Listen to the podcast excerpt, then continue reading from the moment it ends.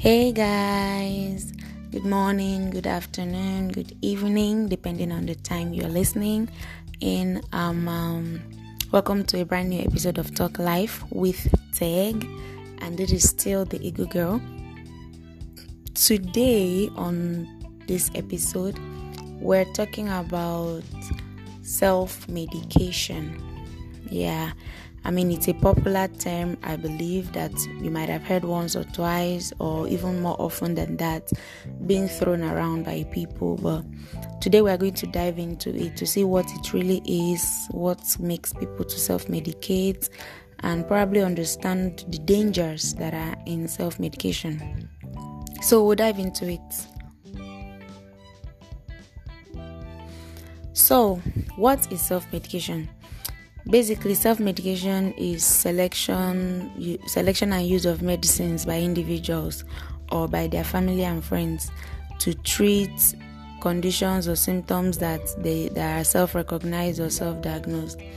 So you you have a symptom and you you recognize it. What I have a headache, I have a pain on my leg, I have a burning sensation in my throat, different kinds of symptoms and then you diagnose yourself and you get yourself medication that you believe is what you should be taking.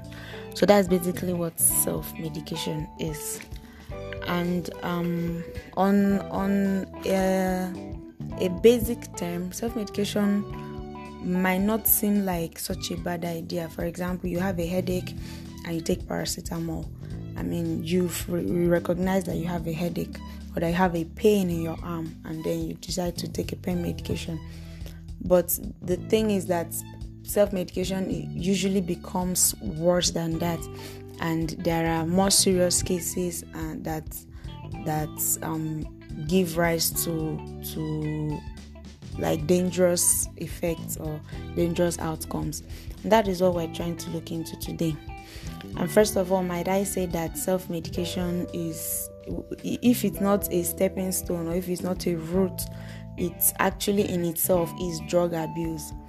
Because most of the time when we self medicate, we are doing it wrongly and we are abusing medications. Drug abuse is not only when you are using hard drugs and all of that.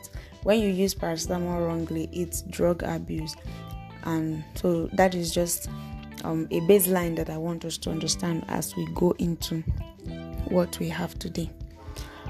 So, one thing I also want us to know is that before taking any medication, it is best to talk to a medical professional and ensure that the drug is right for you. Because self medication, like I already said, it can lead to severe health complications and even death. Because you are you might take the wrong medication on the wrong dose or in the wrong way, and it will give rise to terrible complications that can lead to death. There are many examples of this. So before taking any medication, it's best to talk to a medical professional so that you know that okay, this drug I'm taking is the right thing for what is wrong with me. Sometimes some tests might be required to affirm what is wrong so that a diagnosis can be made and then a prescription will be given. There are over the counter medications that you can get without a prescription, but it's also important that even to use those ones, that you talk to a medical professional, talk to your medicines experts, the pharmacists, and know what to use, how much to use, when to use, and how to use, and all of that. Just to protect yourself, to protect yourself, it's very important to to protect yourself, to protect your friends, to protect your family and your loved ones. So maybe let's ask. We will start by asking what makes people to self-medicate? What's the reason behind the the craziness about self-medication? There are many reasons that people could decide to self-medicate. I mean, instead of asking a medical professional or going to the hospital and getting a diagnosis, seeing a doctor, people might decide to take care of themselves. And some of the reasons are maybe the, the, the illness is not serious, like the example I gave, you just have a headache and you decide to take paracetamol. So, because the illness is not serious, of course, you treat yourself with what you know or the knowledge that you know. Also, easy access to pharmacy stores and patent medicines vendors. Now, even when you have an access to a pharmacy store, it's even good I mean, it's better in, in such that when you get to a pharmacy store, there's usually a pharmacist who will ask you what the drug you want to buy, what are you using it for? And then they will know if that is the right drug for you, and they'll also counsel you on how to use it and all of that. But in, in cases when we enter patent medicine stores like the ones we call chemists, that actually are that aren't actually um, pharmacies or registered pharmacy premises. That is because it's very easy for people to get in there and get whatever drug they want, even drugs that are not supposed to be sold over the counter. We get those drugs from these stores. So it's it makes people to self-medicate. It in, encourages self-medication. Then another thing is the ability to self-medications at home to save medications at home. So you come to some people's houses and you see a basket full of different kinds of drugs, and because of that, maybe you have you have a little diarrhea and you open up that basket and find one drug that is there that you have used before or you've heard somebody use for diarrhea. And you just take it. You don't even know what if what is causing your diarrhea is what caused the other person's diarrhea of, or if what is causing this diarrhea is what caused the diarrhea you had before. There are so many things that cause diarrhea but because you have used it before you just take it because you can easily save those medications at home. And when i whenever i go home i, I go through of course this happens this is in every household. If your household doesn't have a basket for drugs i don't know if you're really nigerian But I go home and I begin to go through and I'm like, who is taking these drugs? Why is this drug here? Sometimes if they haven't expired and they're still there, and something might happen and you pick it up because this drug is here, and you might not even think about checking the expiry date, and you pick it up and you take it. And then another point is the availability of health and drug information on the internet. So because you can just open Google and search for something, people that are Google Google doctors. You find it there, and you don't know. First, one, some information online are not accurate, and two, even if they're accurate, you don't have the full picture. You don't have the full information. Half information is very very risky, especially when it comes to health. Because yeah, you might see that, like the example I was giving before, you might see that this drug is good for diarrhea, but you don't have the full information on what kind of diarrhea or or, or the, the causal agent that you need this particular drug for. But just because you've seen it, you take it. You don't have the information about okay, maybe if you have this other illness, you're not supposed to take this drug. Or if you are taking this other drug, you're not supposed to take this one together with it. But because you've just gotten that information from the first page of your Google search, you just run with it. So this is one of uh, these are a few of the reasons why people self-medicate because it's easy. They have easy access to drugs. They have easy access to to information and all of that. So it's a problem. It's a problem, really. So why am I talking about this today? Why? I mean, of all things to talk about, I'm talking about self-medication which seems like it's normal, everybody is doing it. But why I'm talking about this is because there are a lot of dangers associated with self medication. First of all, the easy ones is that you might there are in, incorrect self diagnosis. You might diagnose yourself wrongly. You might think this is what is wrong with you, but it's not. It's just one of the symptoms. And you're treating the symptom and you're not treating the exact problem. You might have a headache that that comes from let's say low blood sugar. And you're you're feeling dizzy and you're having a headache and you're taking paracetamol just because you're having a headache but you don't realize that your blood sugar is really low. If you do not get a correct diagnosis of what is causing your headache you'll just be treating the symptoms. And eventually complications from low blood sugar will arise which can easily lead to death so, self medication is dangerous because sometimes our diagnosis, or most of the time, our diagnosis is incorrect. And I've said something about expired drugs. You can easily take expired drugs without knowing. Some of these patent medicine stores say they will sell you expired drugs. You think you just bought the drug, or maybe the ones that you have stored up at home. Because they are there, you it's easy to neglect checking the dates and all of that. And then incorrect administration. I remember seeing a video one time of a lady um she's using this asthma inhaler but she came back to the pharmacist to complain that the inhaler is not working. So the pharmacist was like, Are you sure you've been using it? She said, Yes. Said, You know how to use it? She said, Yes. Said, Show me how to use it. And then she brought out the inhaler and she puffed it on her neck. like I couldn't even laugh. Like, what is this? When the pharmacist was shocked. But this is not how to use the inhaler. So you might have some drugs or, or tablets. Some would take um, suppositories that are supposed to insert in the in the anus or in the vagina, and they're using it orally. I mean that is not how to use it. So when you use it wrongly, of course, it's not going to be effective.